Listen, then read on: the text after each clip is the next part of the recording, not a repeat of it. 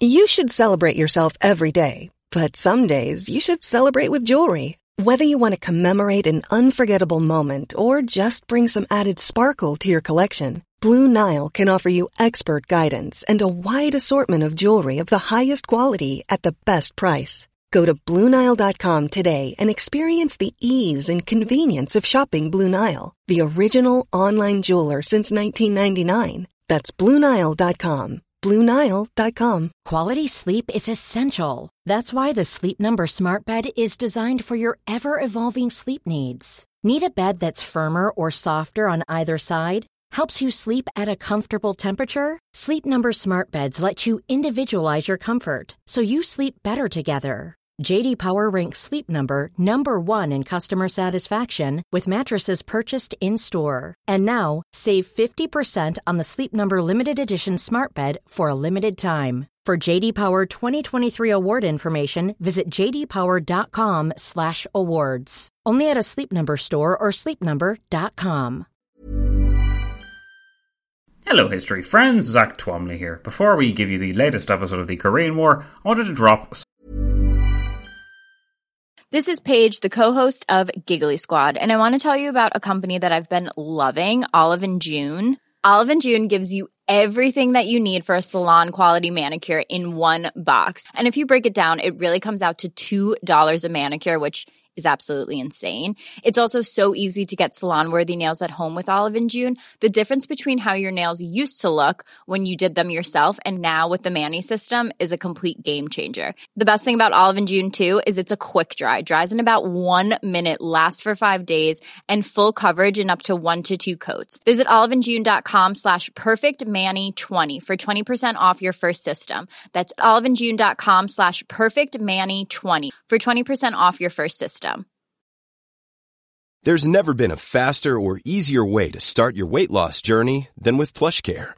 PlushCare accepts most insurance plans and gives you online access to board-certified physicians who can prescribe FDA-approved weight loss medications like Wegovy and Zepbound for those who qualify. Take charge of your health and speak with a board-certified physician about a weight loss plan that's right for you. Get started today at plushcare.com slash weight loss. That's plushcare.com slash weight loss. plushcare.com slash weight loss. Hiring for your small business? If you're not looking for professionals on LinkedIn, you're looking in the wrong place. That's like looking for your car keys in a fish tank. LinkedIn helps you hire professionals you can't find anywhere else, even those who aren't actively searching for a new job but might be open to the perfect role. In a given month, over 70% of LinkedIn users don't even visit other leading job sites. So start looking in the right place. With LinkedIn, you can hire professionals like a professional. Post your free job on linkedin.com slash people today. Some pretty exciting news on you. If you are subscribed to the newsletter, you will have found this out already, but if you are not, get a load of this. There's this thing called the Sound Education Podcast Conference. It's happening in Harvard University over the 2nd to the 3rd of November, and it's going to be attended by some of the best and brightest minds in podcasting. Not just history podcasting, although Dan Carlin will be there, which is a pretty big deal, but also any kind of podcast that teaches you something, hence the name Sound Education. There will be panels of people giving would be podcasters advice, and there will be talks about different topics that you will certainly find interesting if you're interested in any way in learning about new things or just podcasting in general. You can get tickets to this by going to the Sound Education website, which I will link in the description of this episode, and the next several episodes to come because I'm going to it. I am going to go to the Sound Education Conference in Harvard University over the 2nd to the 3rd of November. In fact, because it's my birthday on the 30th of October, my wife and I are going to make a bit of a holiday out of it. So, that brings me to a very important question. Do you want to meet me? And are you in America and never thought you could? That's several questions wrapped up into one. But you get my meaning. I am coming to America. I didn't think this would happen, certainly not in the current circumstances, but we decided to just go for it because it's a great opportunity. And at that stage, I'll have had my application into Cambridge University, not Cambridge, Massachusetts, a different Cambridge. So it's very exciting indeed. I'll hopefully be networking and meeting with a lot of people, including hopefully Dan Carlin. I mean, come on, I'd love to meet the guy. And I could also be meeting you. There's so many people out there that have said, Oh, Zack, next time you come to America, blah, blah, blah. And I'm like, I never go to America, sorry. But now I am, so you are now officially on notice. I will share this in all the relevant social media areas. But yes, to those of you who are patrons, to those of you who are just history friends, are you around over the 2nd to the 3rd of November? Or furthermore, maybe you can't get to Harvard but you're from the Boston area. If you are, by all means let me know. The only thing I really know about Boston is that it's in Fallout 4 and everything is in Apocalypse, so there won't be any ghouls there and there won't be any nuclear fallout, but there will be lots of history friends. So I'm really looking forward to this, and if you are too, make sure to email me or to let me know through the relevant media channels that you'd be interested in meeting up either by going to the Sound Education podcast conference or by just meeting me up with some other people. If we get enough people together, if I try and find a date and that kind of thing, then during the week that I'm there, perhaps we can all meet up together and have a history friend blowout. That'd be great, and I'm really looking forward to it. So, yes, that's my news basically. It's a pretty big deal. I'm very excited. And, well, kind of time to come back down to earth with the latest episode of The Korean War.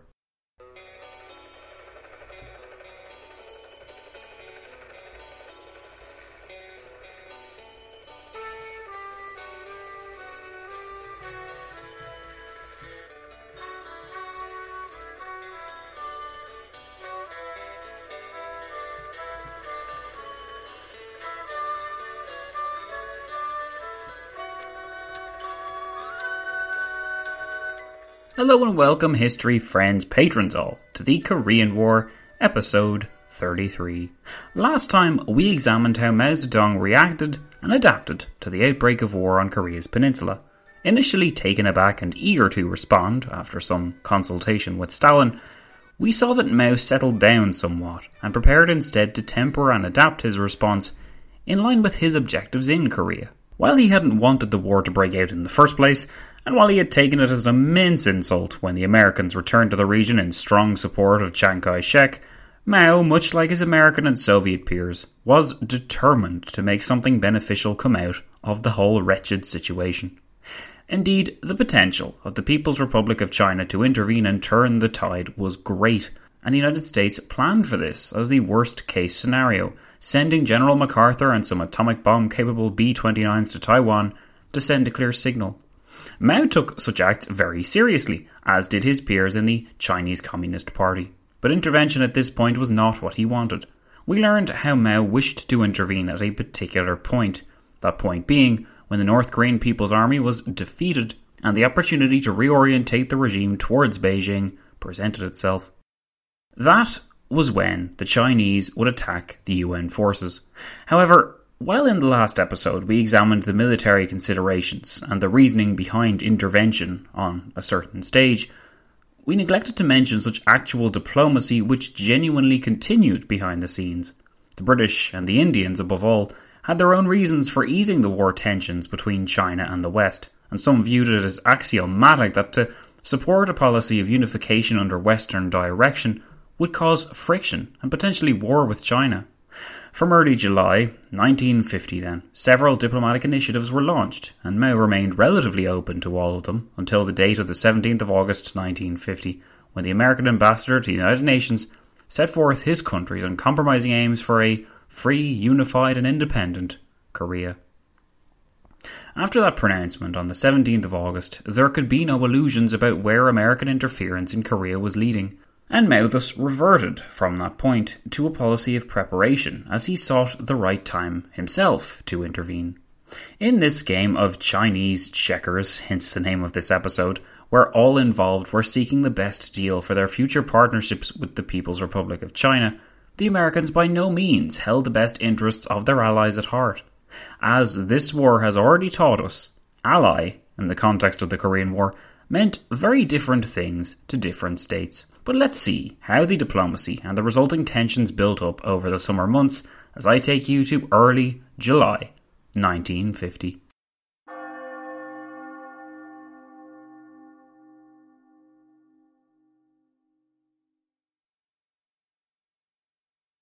The Song of the Week this week Well, I suppose it's kind of appropriate for me because it's called Go to Work, You Jerk. It's a song by Benny Bell, the same guy who brought us that gem shaving cream, and it was released in 1948. Enjoy it, guys, and we will be back with episode 33 of the Korean War.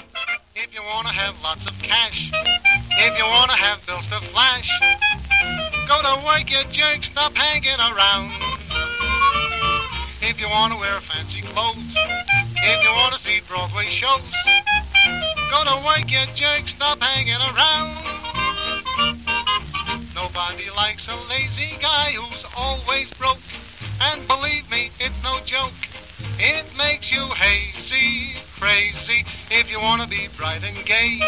If you like three meals a day, go to work, you jerk, stop hanging around. Hit the ramp, you tramp. Prairie, you canary.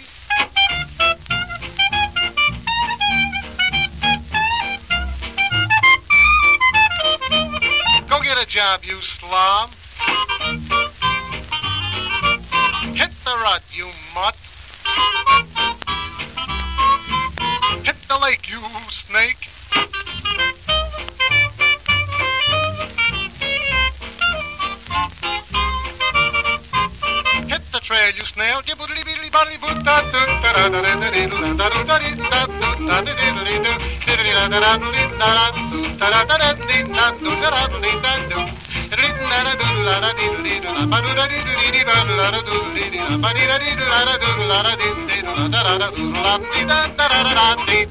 You know that the Lord helps those who help themselves.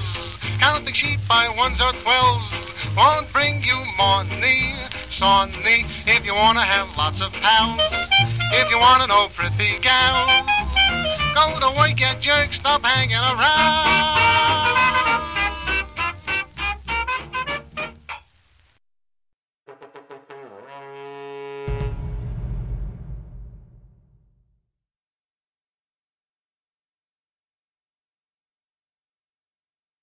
In the first days of July, while the North Korean People's Army stormed over the Han River, Stalin attempted to neuter his allies' offensive capabilities. Mao Zedong professed his willingness to engage in a reactionary policy, and America's Task Force Smith encountered North Korean soldiers for the first time. But, on top of all of this, a further development was also taking place in the UN Security Council. In the first days of July, it was there, in the UN Security Council, that India's ambassador to the UN General Assembly put forward a two part resolution calling first for a ceasefire supported by the USSR, the USA, and the PRC, and second for the admission of the PRC into the UN General Assembly, an act which would upset the Americans who didn't yet recognise the PRC, but which would surely please the Soviets, and their goodwill was important for this deal to work. Basically, India wanted everyone to work together for the common good and to bring about a ceasefire that everyone would be happy with, supported by the major powers. Surely, the Indians assumed everyone would be happy with a peace treaty that everyone could agree on. And yet, of course, things were not so simple. In a world where the Soviets still boycotted the UN Security Council, and where all the UN's members made their own assumptions about the public versus genuine war aims of the United States, the Indian proposal was unlikely to succeed. Indeed, the United States dallied and awaited the predictable Soviet refusal to approve any prerequisites for peace, which came as expected, so that was handy for the Americans. The Soviets, if a ceasefire was to come, wanted it on their own terms. Interestingly, though, something that the Indian proposal did achieve was to draw Mao Zedong out of the woodwork. In his reactionary state at the beginning of July, you'll remember he took a little while to get settled into things, Mao was willing to approve of anything that might ease the war tensions and let him return to his plans for an invasion of Taiwan, and thus he signalled his acceptance of the ceasefire plan. By so doing, he demonstrated an important fact of world affairs to America's Soviet expert, George Kennan. Contrary to the assumptions of several American statesmen, communism was not united in the world under Moscow, and here was a clear example of that. If it came down to it, Beijing would pursue a policy, an independent policy, that helped it achieve its own aims. George Kennan had been sent on a tour of South America, while NSC 68 had been drawn up in February and March 1950, and in the past he had signalled his own scepticism of that document as a guiding principle of American foreign policy. The Soviets, Kennan argued, were not strong, but weak, and they acted out of a sense of weakness rather than absolute strength. They took opportunities as they came, of course, and were forced to act often rashly to exploit them, which made them appear more belligerent than Moscow's general policy line was. If these were Kennan's principles, though, Washington was not content to follow them. It is unknown whether Kennan knew the extent to which the Truman administration had adopted NSC 68 as its policy of containment, but we have seen in the past, such as when Kennan was trotted out to present the American policy towards Korea in late June, that he suspected something was up. However, he felt about what the Truman administration was or wasn't doing. Kennan was determined to stick to his guns. In his mind, this revealing difference of opinion between the Soviets and Chinese offered Washington a great opportunity. Kennan believed that America could put the Soviets in an embarrassing position if the policy that was pursued was to favour and achieve the admission of the Chinese Communists into the United Nations and Security Council under some understanding which involved Chinese Communist support for a settlement of the Korean affair along the lines the Indians had suggested. In his own words, though, George Kennan was shouted down at this. In Moscow, while the Soviet rejection of the Indian ceasefire deal made things clearer, Stalin was as usual content to muddy the waters a little bit, with the aim of having it both ways. He cabled Zhou Enlai to let him know that we agree with the opinion of the Chinese comrades regarding the mediation of India on the question of the entry of the into the membership of the United Nations a claim which was diluted somewhat by Stalin's subsequent lack of efforts to bring the Korean War to any kind of end. To have done so, of course, would have violated his own plans to prod China into a conflict with the West, thereby alienating the two sides and making it easier for him to take advantage of the Chinese. Surprise, surprise, Stalin was not looking out for the Chinese comrades. In the meantime, though, it would suffice to blame the West for its intransigence rather than for Stalin to look in the mirror himself. The Indians, though, to give them their due, did not give up. On the 13th of July, they sent a letter to the Soviets and Americans and changed a great deal of the previous proposal. This time, rather than any actual commitments from the Soviets or Chinese to commit to peace, all that was asked for was that the Sino Soviet bloc informally explore, as it was put, the opportunities for such a peace. Again eager to have it both ways, Stalin leapt at this watering down of the Indian deal, and he outmaneuvered Dean Acheson by publishing the contents of the letter and signalling his own public willingness to deal in these terms. Since it committed him to nothing at all, Stalin was more than happy to play ball. And this ball playing involved essentially shoving the responsibility for turning down a peace deal onto America's lap. With the letter published and Washington outmaneuvered diplomatically, Stalin knew full well that Acheson would never agree to its contents, not least because it granted the United States no advantages to do so. Publicly, though, Stalin could reason that he was in favour of peace, and for propaganda's sake, the incident was immensely beneficial to him. Acheson, as Stalin had expected, signalled to the Indians that the United States would be forced to pay a substantial price for termination of Soviet aggression in Korea if they agreed to that peace deal. And Acheson voiced his own opinion that the Indian deal was simply a bad bargain. The Indian proposal would have brought the People's Republic of China into the United Nations, and thus given up one of the West's best bargaining chips against Beijing in return for a vague commitment that no one had to follow. Yet, as Stalin had hoped, the rejection of the deal wasn't seen as Washington turning down a bad deal, it was viewed both in Washington and Delhi as America saying no to peace, and tensions were heightened there accordingly. Now, having seen what the United Nations and its Security Council could do to muddy the waters unintentionally, Stalin took the opportunity to further confuse everyone. In spite of previous pronouncements to the effect that its representative would never take his place until the People's Republic of China replaced the Republic of China in the Security Council, Jacob Malik returned to the Security Council on the 1st of August 1950. From that point, in the words of one historian, Jacob Malik carried on what can best be described as a procedural guerrilla war campaign designed to confuse the issues and immobilize the Security Council in its deliberations. Malik's appearance in the UN Security Council provided Stalin with another opportunity to sow discord and confusion, as one of his first acts was to claim that Moscow had no responsibility for what Pyongyang had done. Claiming the conflict was a Korean civil war, Malik held all criticism up to Syngman Rhee's regime, and he issued no reprimands for Kim Il sung, whom everyone had by then accepted was the true aggressor. What was more, on the basis that he had not been present, Malik reasoned that the previous resolutions put forward on the UN Security Council's agenda on the 25th and 27th of June condemning North Korea as the aggressor were invalid. To continue the attack, Malik proposed his own resolution on the 4th of August, in which he outlined what he termed a settlement formula, which would bring both sides to the peace table and restore the status quo ante bellum. Again, it was expected in Moscow that the Americans would oppose this arrangement, because it failed to condemn the northern aggression in any sense, and the Americans, increasingly supported diplomatically by the British at this stage, reasoned that Kim Il sung's invasion was the true crux of the matter.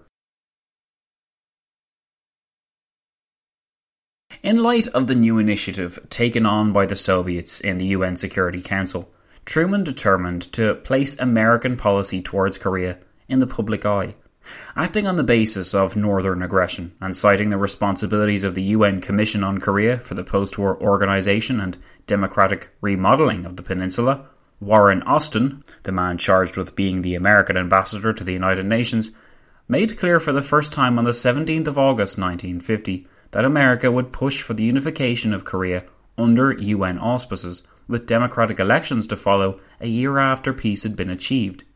This arrangement, of course, left no room for a communist influence or for Kim Il sung. He was to be shoved out into the cold. But because of the strong moral position that South Korea held, especially in the eyes of the American public, the proposal did not seem totally unreasonable in the West. The British and Indians voiced concerns in the Security Council and General Assembly, but both, in particular the British, were bound to support the Americans in the end. In the People's Republic of China, though, the news that America planned to push for a united Western leaning Korea was tantamount to disaster. Up to that point, Mao wasn't certain of how far Washington would push. What he was sure of was the grounds on which the Chinese would have to intervene, and the declaration that they would push for total unification and a Western victory in Korea was absolutely one of those grounds. In fact, it was the outcome to be most enthusiastically opposed unification under Western auspices would destabilise the peninsula, as the communist elements would maintain their guerrilla campaign so long as Kim lived and the Soviets existed. Furthermore, Rhee's authoritarian democracy had already created its own share of homegrown problems, as strikes and domestic discontent with the aged South Korean president was already widespread before the war broke out. Finally, Mao could never approve of the establishment of a thoroughly westernised, pro American state, quite literally on his doorstep, I mean, right next to Manchuria. The complications this presented to Chinese security were far too considerable to ignore, a fact which Washington surely appreciated. During a meeting of the Chinese Politburo on the 4th of August, a fortnight before the American announcement of its Korean policy, that is, Mao and his peers had discussed several developments, including the ongoing meetings between Chiang Kai shek and General MacArthur that were then going on, accompanied by his nuclear B 29s. It was at this meeting that the unspoken policy of Mao Zedong was made clear. On the one hand, the Chinese leader stated that if the American imperialists won the war, they would become more arrogant and would threaten us. We should not fail to assist the Koreans. We must lend them our hands in the form of sending our military volunteers there. However, Mao concluded this announcement to his peers by noting that the timing could be further decided, but we have to prepare for this. Prepare indeed, since you'll recall from the last episode that Mao had seen to it that over a quarter of a million Chinese were sitting on the Korean Chinese border by late July 1950. Mao's concerns over timing reflect several important points about his true policy with the men on hand to absolutely crush the United States in the Pusan perimeter at this point in early August, Mao's hesitation to act now can be explained by his desire to both guarantee Soviet air support and to build up a greater pool of manpower in the region. In addition, though, it is worth considering that Mao's kicking of the Korean can down the road reflected the fact that he did not wish to intervene until it was clear which way the wind was blowing. A fortnight later, though, when the United States signalled their commitment to finish the war in Pyongyang and effectively eliminate the Democratic People's Republic of Korea from the map, Mao's patience was vindicated. He now knew that American policy would necessitate his military intervention after all, whereas before, he couldn't have been quite sure. To have intervened in early August, as Stalin repeatedly urged, would have brought a victory to the Soviet satellite of North Korea. Wait until that satellite has been pushed into desperation, with its Soviet ally fleeing that sinking ship, and Kim Il sung would welcome Beijing with open arms, and he would sacrifice his own freedom of movement to ensure his regime's survival. Indeed, while this was exactly what happened once the Chinese intervened and took formal control of North Korea's war effort in late November 1950, Mao recognized that in the interim, diplomatic opportunities did exist to get what he wanted.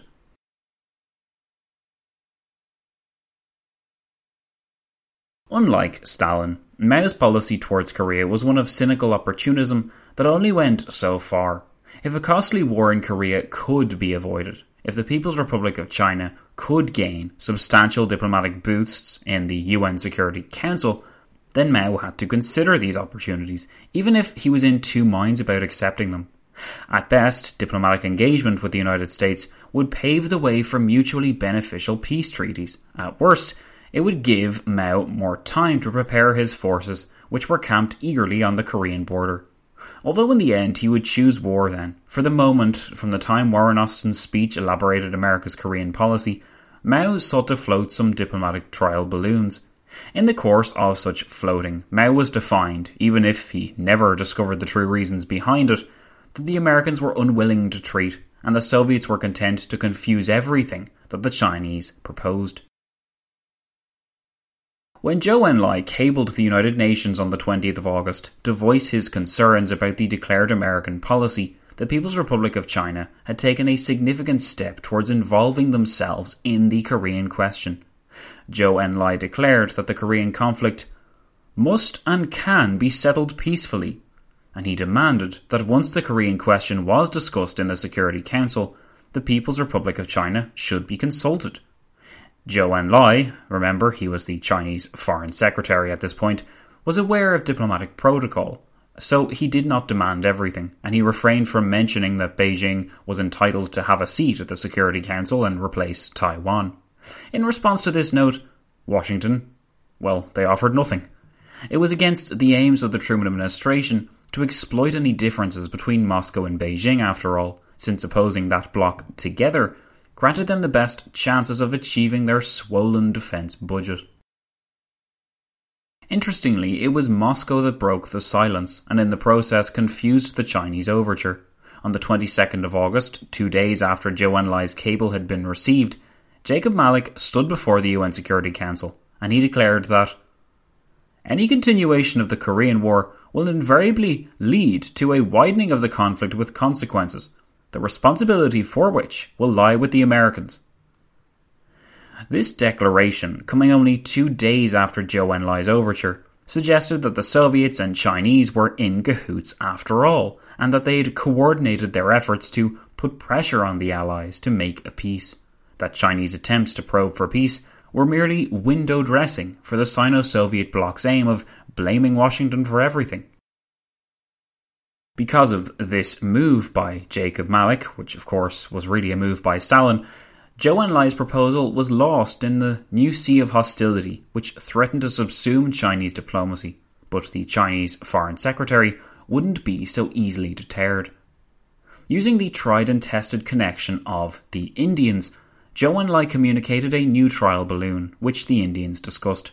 The Indian ambassador to Beijing, who had met with Enlai, wrote the following to the Indian Foreign Minister on the 24th of August, saying, It might be possible to persuade Beijing not to press the issue of Taiwan if assurances could be obtained from the United States on one of the following alternatives. A. After Korean situation was eased, United States would withdraw protection from Republic of China remnants in Taiwan, or B. If United Nations would accept Beijing as sole representative of China, or C. If United Kingdom, Indian, and other powers which had recognized Beijing could give assurances that they would use their influence to see that the United States did not aim at keeping Republic of China remnants in Taiwan permanently under US protection. The set of requests were thus a trade off Chinese inaction in Korea and Taiwan for the moment in exchange for a US commitment, or a similar such commitment from its allies, to vacate Taiwan once the Korean situation all blew over. The Indian foreign minister then communicated another portion of his Beijing ambassador's musings, wherein the ambassador stated that there was no reason to think that China had any immediate intention to attack Taiwan. Apart from all other considerations, she feels that her very substantial gains may themselves be jeopardized if a new world war now intervenes and confuses the issue.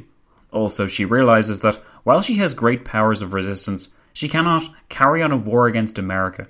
Chinese leaders are therefore determined to avoid a war unless they are forced into it by a direct threat to their authority on the mainland. The contents of these communications were forwarded by the Indian Foreign Minister to America's ambassador to India and then on to Dean Acheson. Through this back channel, the United States could see for itself what the Chinese genuinely wanted, even if it was far from clear that they would get it.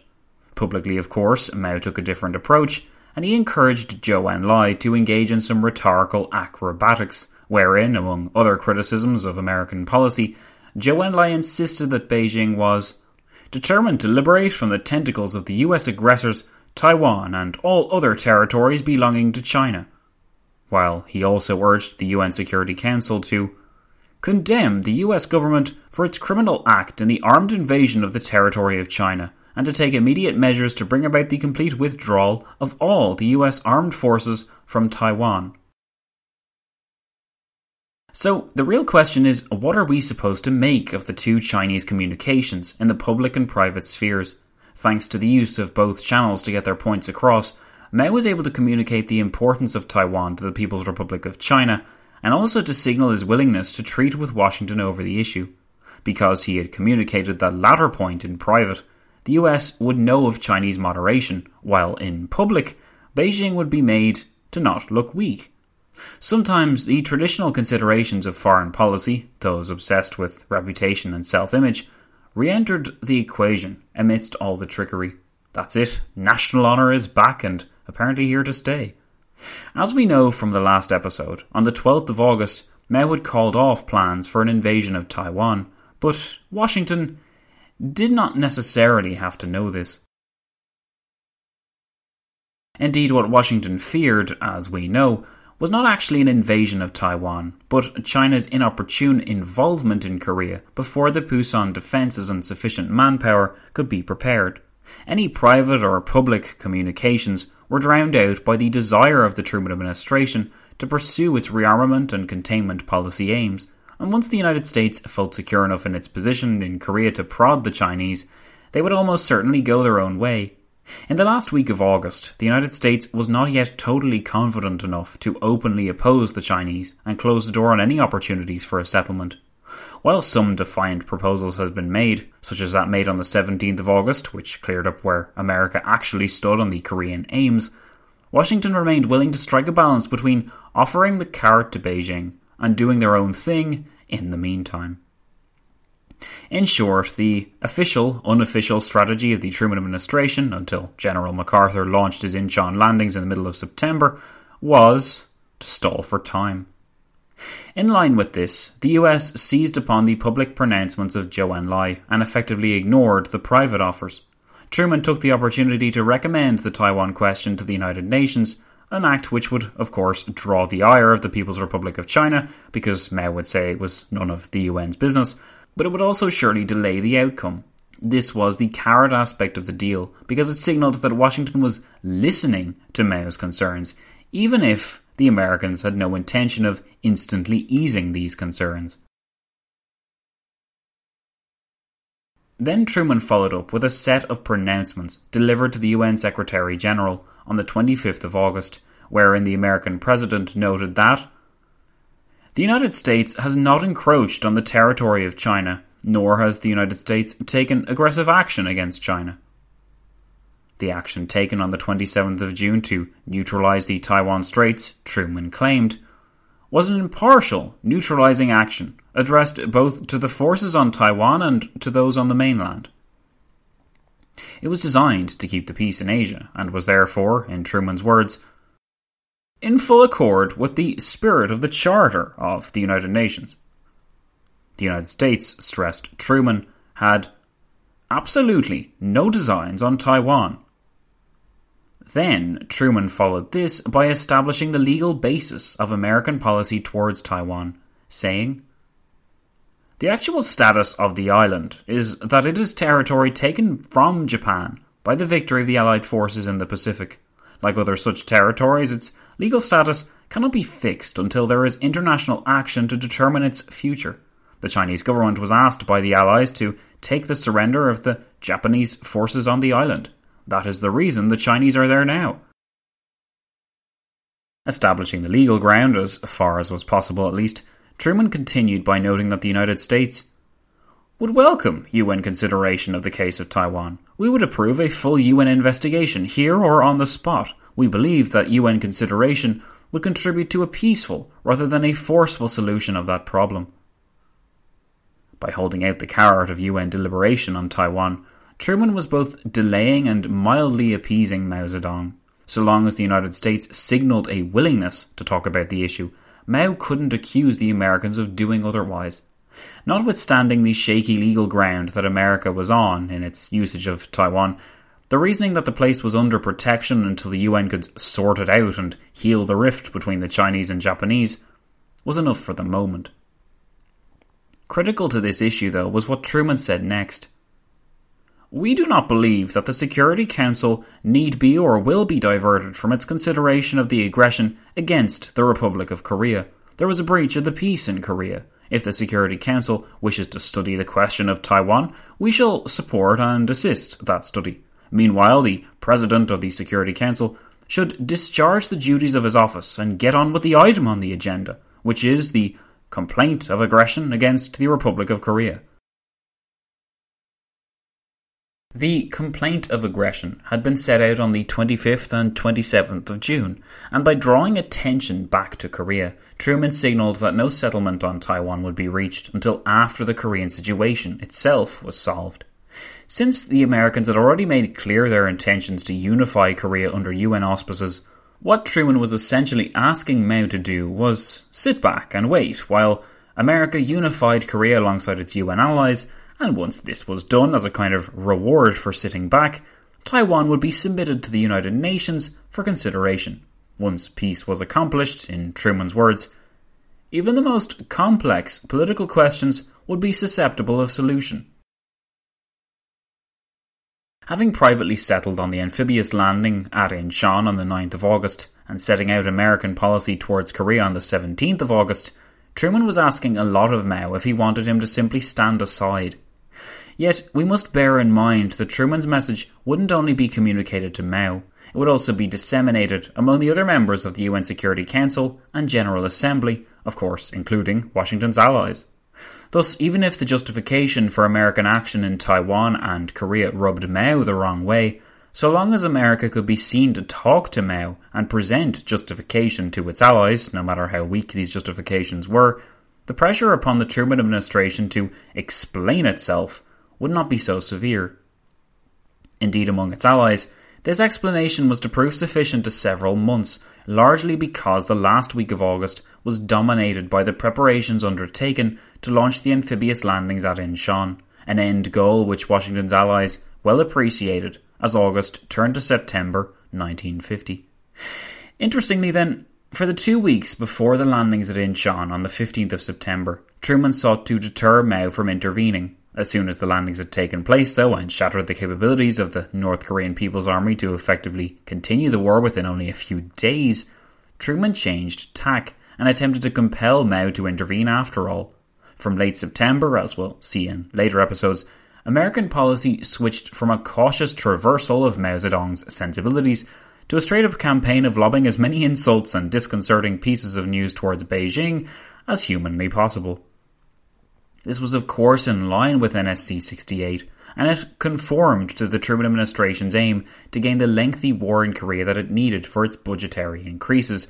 I know it sounds like I'm beating a dead horse, but this is genuinely why this is this is why I believe at least that Truman acted the way he did. To the American public, what followed seemed like the United States accepting the moral responsibility of its station and saving South Korea before ridding the peninsula of the belligerent communist regime.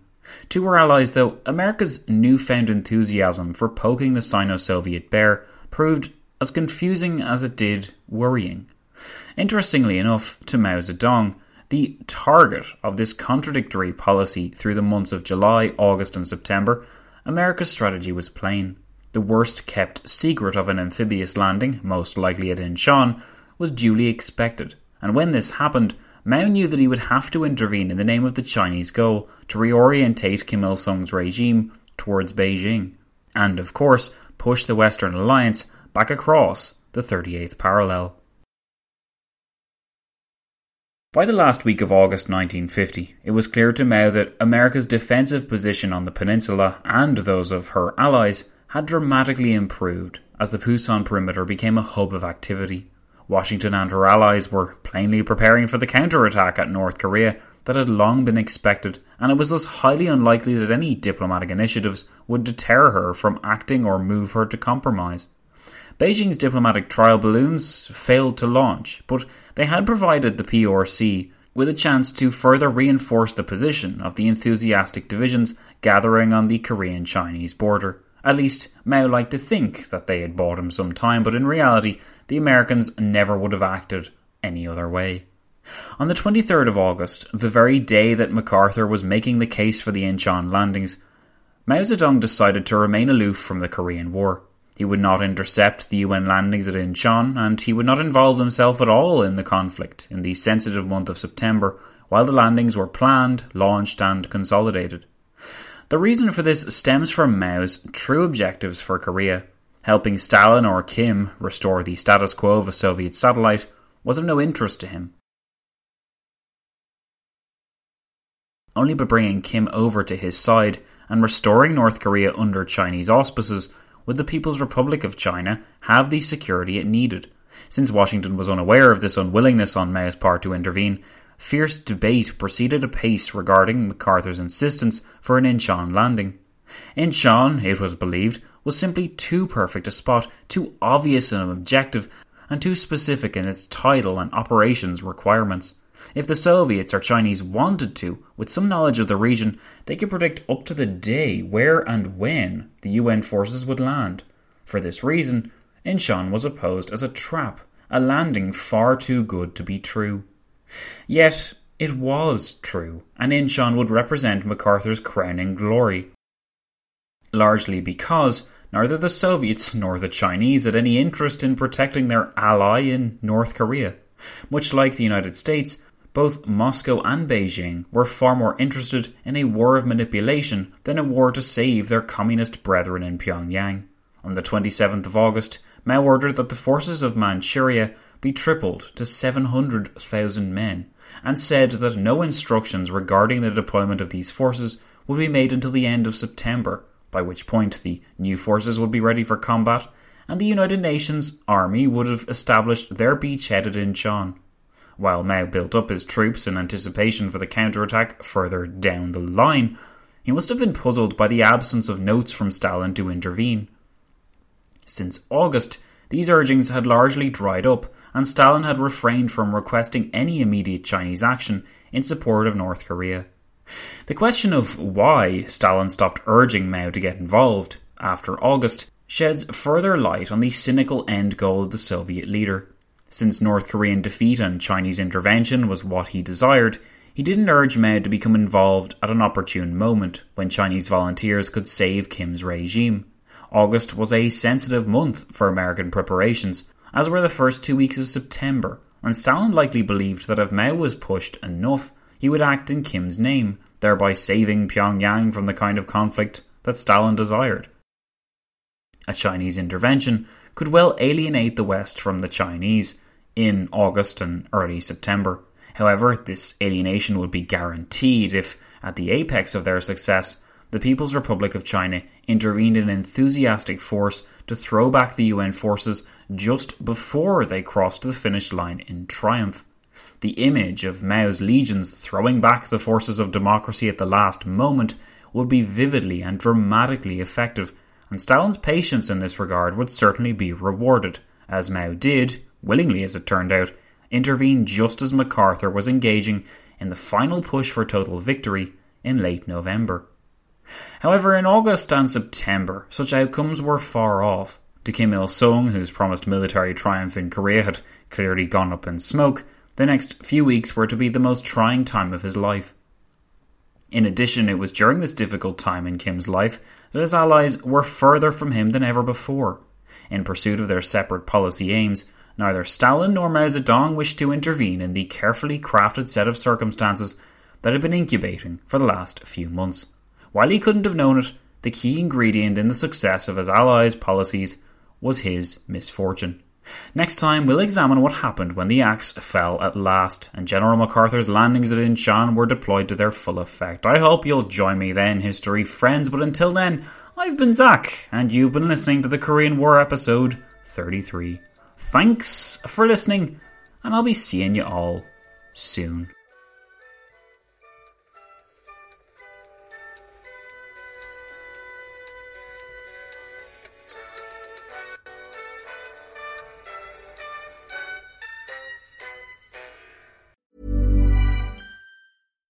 When we're on a budget, we still deserve nice things. Quince is a place to scoop up stunning high-end goods for 50 to 80% less than similar brands. They have buttery soft cashmere sweaters starting at $50, luxurious Italian leather bags, and so much more. Plus, Quince only works with factories that use safe, ethical, and responsible manufacturing. Get the high-end goods you'll love without the high price tag with Quince. Go to quince.com slash style for free shipping and 365-day returns. Even when we're on a budget, we still deserve nice things.